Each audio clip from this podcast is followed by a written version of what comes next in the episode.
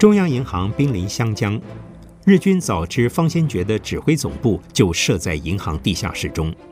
从上个月底取得江东五马归槽和飞机场后，便在一个绝佳的地点布置了两个炮兵阵地，可以近距离对准中央银行炮击，九轰之下便可将中央银行夷为平地。这两个炮兵阵地就设在江东岸省立六中后面的小丘上。这座小丘有个平顶，前高后低，相对高度及角度都十分理想。大炮设在平顶后缘，前缘高起的石岩正好作为阵地的天然屏障，而炮弹从这里发射，可以直接命中城区目标。六十八师团在这两个阵地布置的是七五毫米野战炮，这种炮重量轻而机动性高，火力十足。是日军步兵部队最爱的装备。中央银行虽然结构坚固，但在这两个七五野炮阵地的轮番轰击之下，主建筑毁损大半，摇摇欲坠。设在地下室中的指挥部，在隆隆炮声及连连震动之下，也不生其扰。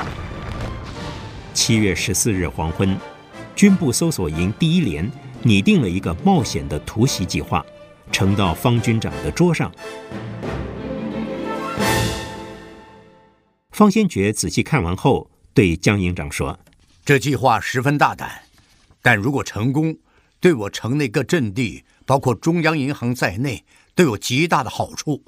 执行上，你有几分把握？”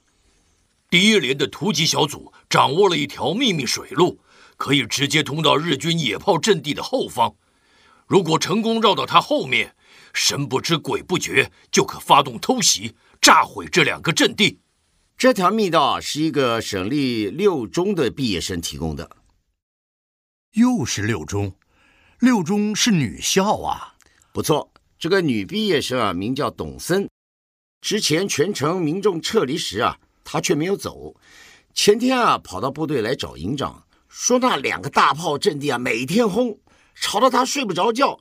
他很生气啊，决心啊，带领咱们啊，去把它给炸掉。他这样说的。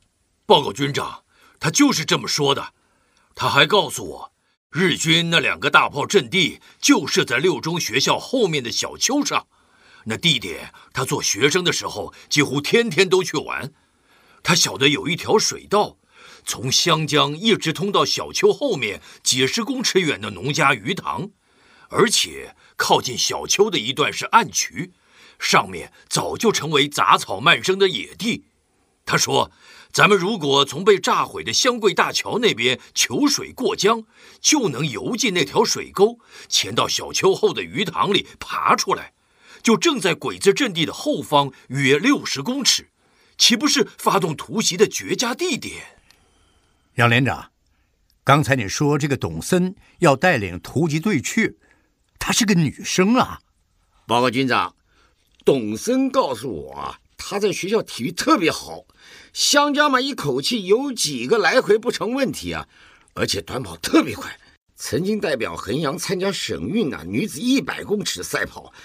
他说啊，他百公尺啊可以跑进十四秒，呵呵，我有点不太相信啊。哈哈，找这个董森来谈谈，我还要问他为什么不随大家撤离衡阳。他人在我连部，我立刻带他来见军长。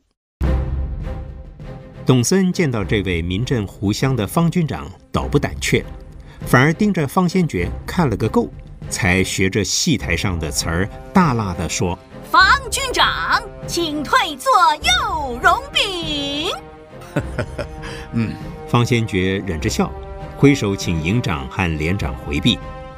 董森这才低声对方军长表明了身份：“报告方军长，我刘成不走，是有任务在身。你有什么任务？”军长还记得吧？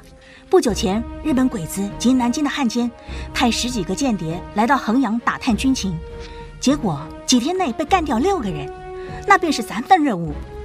哦，叶先生那边的人，好年轻啊！你说的那条水道，旁人都不知道，你是怎么知道的？我做学生时，每年暑假几乎天天都在湘江里游水，有一回游到东岸边。无意间发现了这条水路，拨开水草，一路游进去，终于摸到一个池塘。这条水路隐秘的很，不敢说在衡阳没有别人知道，但鬼子是肯定不知道的。嗯，方军长到这个时候已经把整个计划仔细想过两遍，越想越觉得可行，而成败的关键竟就在董森这个女孩的身上。他很关心地问：“你要带领突击队去，可有防身武器？”嗯。哈 哈董森伸手在腰间一摸，一转身，手上已经多了一把勃朗宁，整套动作如行云流水，好看且管用，是董森为了要耍帅给教官老秦看，日以继夜苦练成功的。方先觉倒也吓了一跳，呆了一下，花拳绣腿倒是好看，掌心雷对吧？不错，是掌心雷。你跟突击队去干的事。这支掌心雷不管事，我的手枪借你防身，你会不会用？据我所知，这四五手枪跟你的掌心雷是同一种设计，你熟悉用掌心雷，便能用我这把枪，后坐力要大一些，射程可以打死五十公尺外的敌人，这才是作战用的武器。喏，这七发的弹夹你也拿着，这样你就有十四发子弹，够你出一趟任务了。董森见这位心目中的大英雄第一次见面就把自用的手枪借给自己，不禁十分感动。他接过枪，退了弹匣，把玩了一下，发觉除了重了许多外，操作果然和小勃朗宁没有什么不同。他谢了又谢。报告军长，这是否表示您已经批准了突袭行动？嗯。啊，请问军长。您爱不爱吃鱼？吃鱼？对，爱不爱吃鱼嘛？爱吃，最爱吃啊！青斑椒焖草鱼这道湖南菜。哼，那个鱼塘里好多肥大的草鱼，鲜美极了。鱼塘主人早就逃离衡阳了。我这次出任务，顺便摸一条大鱼回来给军长尝尝。哈哈哈哈！你怎么知道那个鱼塘里的草鱼味道鲜美啊？一定是你偷吃过。你出任务回来摸鱼倒不急，可是我的枪你要还给我。这个计划可行，你们快去准备。是，请问军长何时动手？就是今晚。望着三个人兴奋地走出办公室，方先觉自己心里想着：真是个天不怕地不怕的性情中女子。想到她头一次出危险任务，居然还想去摸条鱼回来吃。脑海中不禁浮出自己少年时的荒唐事。那个时候，他是黄埔军校第三期的学生，为了不满伙食差，怀疑军需官克扣副食费，就率领同学把军需官打了一顿。结果他因为带头犯上，遭到黄埔军校开除学籍。想到这里，方军长再也忍不住笑了起来。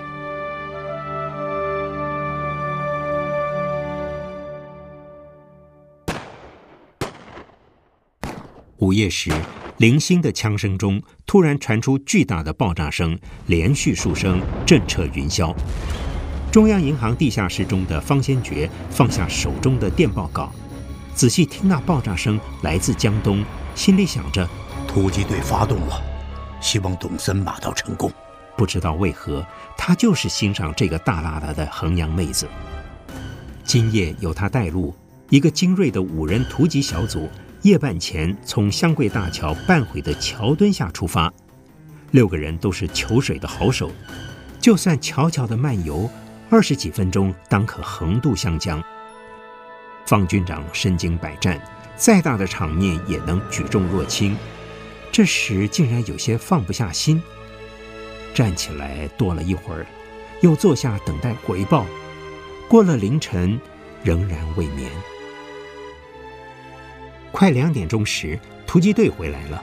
搜索营江营长、第一连杨连长带着四个队员以及向导董森来见军长。那五个人的衣服还是湿的，脸上的污泥还没有被江水洗净。董森捧着一个水盆儿，半盆水中居然有一条两斤半的活草鱼。方先觉强忍住笑，江营长行了个军礼：“报告军长。”突击队完成任务回来了。耶！报告军长，董森带路顺利到了鱼塘。弟兄们的爆破任务我没有参与。他们摸黑上小丘野炮阵地的时候，我在鱼塘里用网子摸鱼。正网到这条草鱼，忽然看到塘边来了一个日本兵，我一急，拔出军长这把手枪，对准鬼子开了一枪。就在这时候，炮台上爆炸声跟枪声大起呀！那个鬼子兵好像只受伤没有死，在黑暗中一晃就不见了。我护鱼要紧啊，顾不得追杀敌人，连忙把这条鱼给网好了，紧紧拴在腰上，躲在塘里动也不敢动，等弟兄们完成任务来找我一道回房。你一直带着这条鱼啊？这鱼现在还活溜溜的。嘿，我一直带着它游泳，没离开过水，它当然活溜了。只有上岸后到军部这一段路比较辛苦。我们啊，飞快地跑到军部，勤务连的弟兄真好，立刻借我这大盆儿，一放进水中，瞧，它又活溜了。喏，这枪还给军长，不好意思啊，打掉了一发子弹，嘿，还蛮好使的。董森，谢谢你冒险为突击队领路，成功完成任务。还有，谢谢你的鱼，就请交给厨房那个六中来的老贺。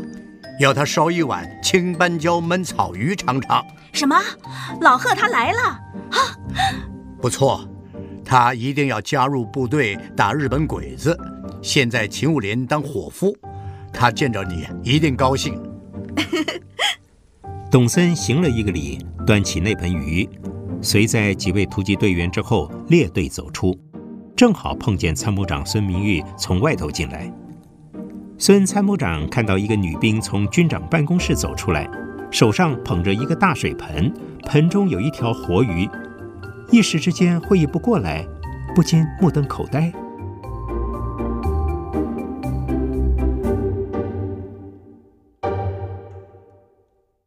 七月十九日这一天，衡阳城内外的两军虽然暂停了全面总攻防，但是两军统帅都想不到的是。衡阳城弹丸之地的战情，竟然在东京的政坛产生了惊天动地的冲击。欧洲战场上，诺曼底登陆成功后，美英联军已经一步步攻向德国本土。太平洋上，二月马绍尔群岛战胜后，美军在优势的海空军掩护下，集结了海军陆战队第二以及第四师以及第二十七步兵师的兵力，在塞班岛开打登陆战。六月十五日到七月九日，这个日本在太平洋上最重要的据点失守了。美军反攻关岛、菲律宾、进攻日本本土的准备及时机逐渐成熟。东京大本营在战事失利的气氛下，寄望于在中国大陆的一号作战能够带来胜利的好消息。这股压力透过政敌的操作，如排山倒海一般冲击东条内阁。田俊六保证十天攻下衡阳的承诺成了内阁的紧箍咒。身兼陆军大臣的首相东条英机无日不在等候衡阳作战的胜利，但是传到东京的消息却是一片负面，令人胆战心惊。七月二日，距十日承诺已经过期一天，在衡阳战场上却是日军第一次总攻击失败后暂停攻击的日子。到七月十九日，衡阳作战即将满一个月，东京大本营引颈以盼的胜利没有到，所得到的消息是第二次总攻击又停止了，十一军团死伤已两万有余。两天后，东条英机被迫辞职，由小矶国昭重组内阁。衡阳战事尚未结束，却成为压倒东条内阁的最后一根稻草。方先觉和几位师长也利用这一空档，重新布置防守重点，准备迎战日军第三次总攻击。御史师师长葛先才报告南线及西南线的现况。军委会严令七十九军和六十二军前来增援。据前线斥候来报，昨日六十二军曾一度接近衡阳西站，可惜日军全力反扑，我援军被迫撤退。这是日军空投到我军各阵地的归来证，上面用中文喊话：“称赞我军作战英勇，但衡阳已成孤城，再死守下去也绝对等不到援军，不如投归日军，立即提供粮食和医药，绝对善待。哎，这个，嗯，哎呀，嗯嗯，其他几位师长纷纷反映，各阵地我军弟兄们确实都收到这种诱降的归来证，但是大家士气仍然高昂，没有人为之心动。方先觉对孙参谋长下达指令，下令将所有的归来证集中销毁，正好再一次向弟兄们宣示守土抗敌的决心。日军第三次总攻击随时会发动，横山勇这回一定会调集军力来增援六十八师团跟一一六师团，因为我方的援军既然不能如期抵达，敌人十一军的其他几个师团。就没有必要全都在衡阳外围阻拦我方援军，可以调来攻城。我估计这一回的进攻必是我军保卫衡阳的最后一战，不成功便成仁。我方先觉必与朱弟兄共生死，战到最后一滴血。我第十军在衡阳孤城血战一个月，援军其实已经推进到不远之处。日军如果调动部队前来增援攻城，城内守军的压力固然倍增，但城外我方援军正好可趁机前进，一面袭击日军背后，一面增援衡阳，说不定会是个转机。嗯，那要看城里还能守多久，也要看离衡阳最近的七十九军和六十二军能不能抓住这微妙的诀窍。如果他们看不见这一点，机会一失就来不及了。还要看这两军的长官对援救衡阳的意愿和决心呢。大家没有再说话，方先觉自己心里暗想：哎，七十九军的王甲本，六十二军的黄涛，你们谁能有一师人攻到衡阳，我们就可以得救，衡阳就守住了，衡山勇的一号作战就要破功。哎，但是他想到这里。却轻叹了一声。衡阳孤城浴血，奋战已经超过一个月了。